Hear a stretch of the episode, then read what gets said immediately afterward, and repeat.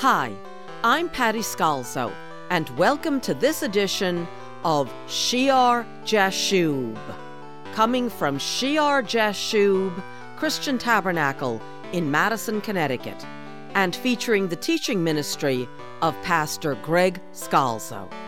Today, we will continue to listen to the final sermon in my husband's series on heavenly authority. Last time, Pastor Greg discussed the seriousness of the heavenly authority call and the sovereignty of God's plan for our lives. How we must embrace that plan with all our heart and mind and strength, and then fulfill it. And when we do so, there is great joy when it is done. Let's rejoin Pastor Greg.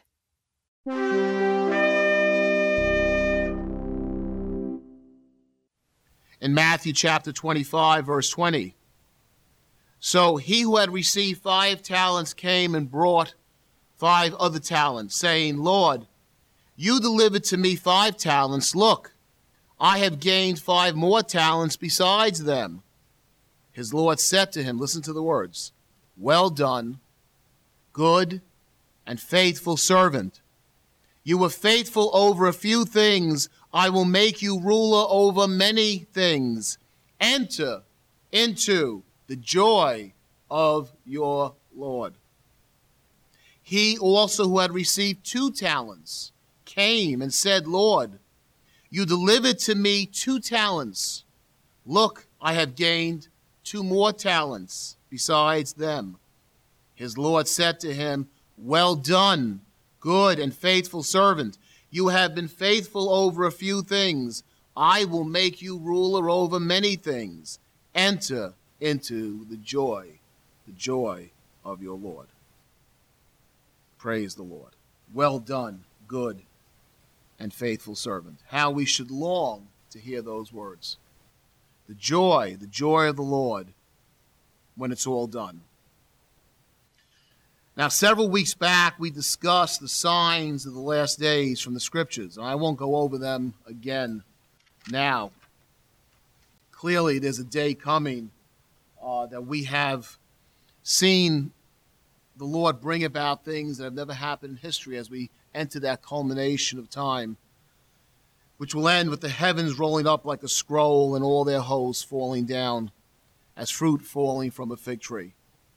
One of the signs of the last days is apostasy, the falling away. In Matthew chapter 24, Jesus says in verse 9, They will deliver you up to tribulation to kill you, and you will be hated by all nations for my name's sake. And then many will be offended, will betray one another, will hate one another. Then many false prophets will rise up and deceive many. And because lawlessness will abound, the love of many will grow cold. But he who endures to the end shall be saved. A falling away in the whole planet. Jesus says in Luke chapter 18, in verse 8, I tell you, when the Son of Man comes, will he really find faith on the earth? In Second Thessalonians chapter 2, and verse 1. We read this a few weeks back. Now, brethren, concerning the coming of the Lord, of our Lord Jesus Christ, and our gathering together to him, we ask you not to be soon shaken in mind or troubled either by spirit or by word or by letter, as if from us, as though the day of Christ had come. Let no one deceive you by any means, for that day will not come unless unless the falling away comes first and the man of sin is revealed, the son of perdition. The falling away, apostasia, apostasy, the rebellion, the falling away of society from the faith in Jesus Christ. And I think we see that approaching even today, right? When you have this spirit of Antichrist, even before the Antichrist comes on the scene, you have this apostasy, this rebellion. When you have the the spirit of Antichrist being poured out on the world. It's a spirit that hates Christ. And it's a spirit among the people, the general people, the non believers, that will hate true Christians. And it will require the church to be ready. It will require the church to be in a place spiritually that I don't know if she has ever been before. In the heavenly authority study, at several points, we looked at Ephesians chapter 4. And remember, that was the, the part where in verse 11, in verse 11, it was he who gave some to be apostles and some to be prophets, some to be evangelists, some to be pastors and teachers. Verse 12, to prepare God's people for works of service so that the body of Christ may be built up. Now look at verse 13. Ephesians 4 13. In the NIV, until we all reach unity in the faith, and he's not speaking about ecumenicalism there. Unity in the faith and in the knowledge of the Son of God and become mature, attaining to the whole measure of the fullness of Christ. Then we will no longer be infants tossed back and forth by the waves and blown here and there by every wind of teaching and by the cunning and craftiness of men and their deceitful scheming, and goes on and on. Until we all reach the unity of the faith and in the knowledge and full knowledge of the Son of God and become mature. Um, in the NIV, uh, it says mature. In the New King James, it says, till we all come to the unity of the faith and of the knowledge of the Son of God, to a perfect man to a complete man, to a full grown man, to the measure of the stature of the fullness of Christ. You know, you measure, if you want to measure Jesus, how can you measure Jesus, right? But if you think of the fullness of the stature of Christ, that's what we're called to attain. That complete man, that mature man, that perfect man, that full grown man. That is what the church is destined to become. And that's where it has to be in the last days. Full grown and mature. The whole measure of the fullness of Christ, the fullness of maturity. You know the symbolism in the New Testament of the church as the bride, the bride of Christ, right? In 2 Corinthians chapter 11 verse 2, you see the heart of the apostle Paul. He says in 2 Corinthians chapter 11, verse 2 For I am jealous for you with godly jealousy. For I have betrothed you to one husband, that I may present you as a chaste virgin.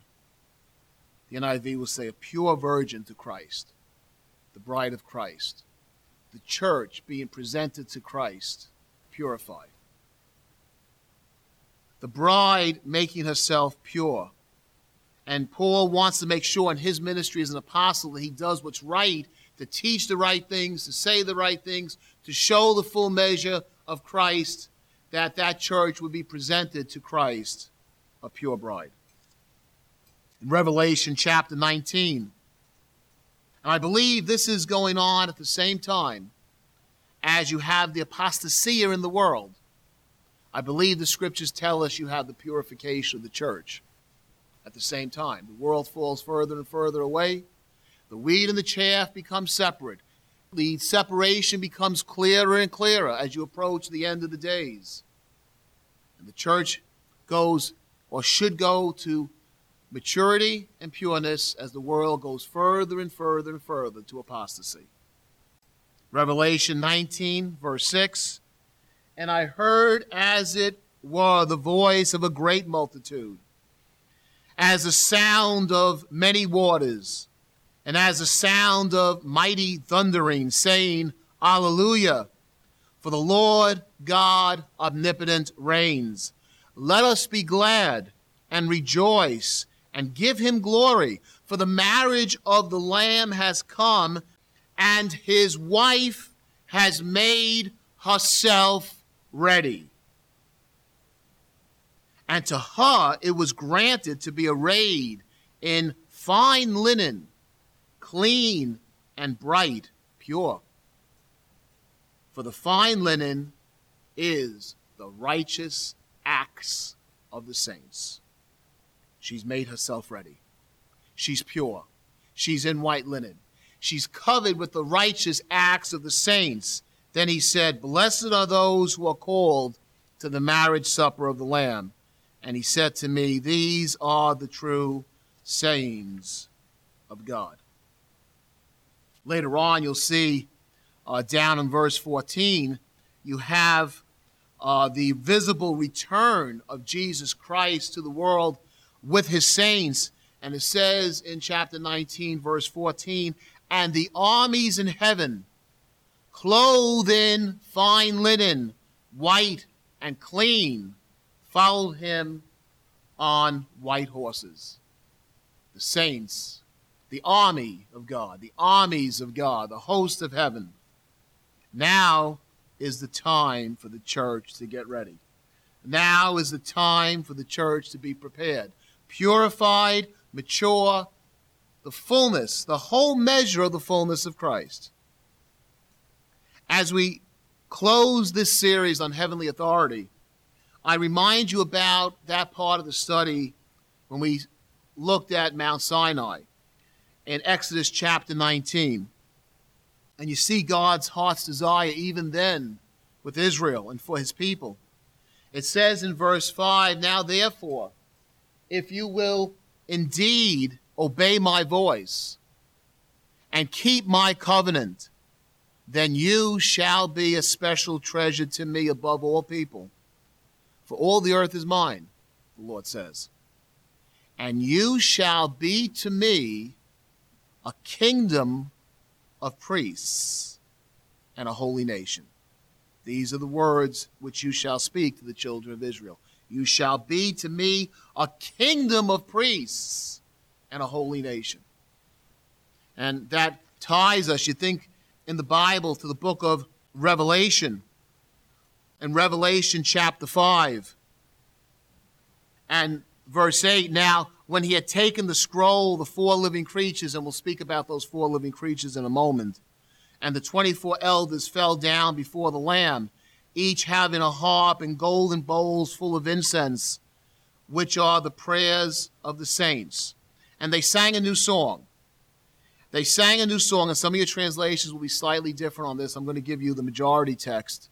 They sang a new song saying, You are worthy to take the scroll and to open its seals because you were slain, speaking about Jesus.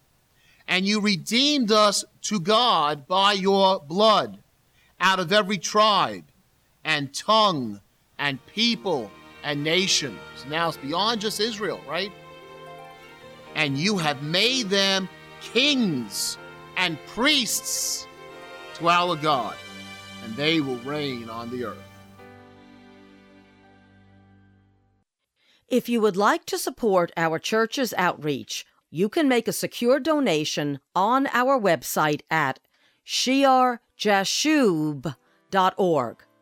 On the website, you will find hundreds of Bible study radio programs, as well as links to our Shear Jashub Christian Tabernacle channel on YouTube and Rumble.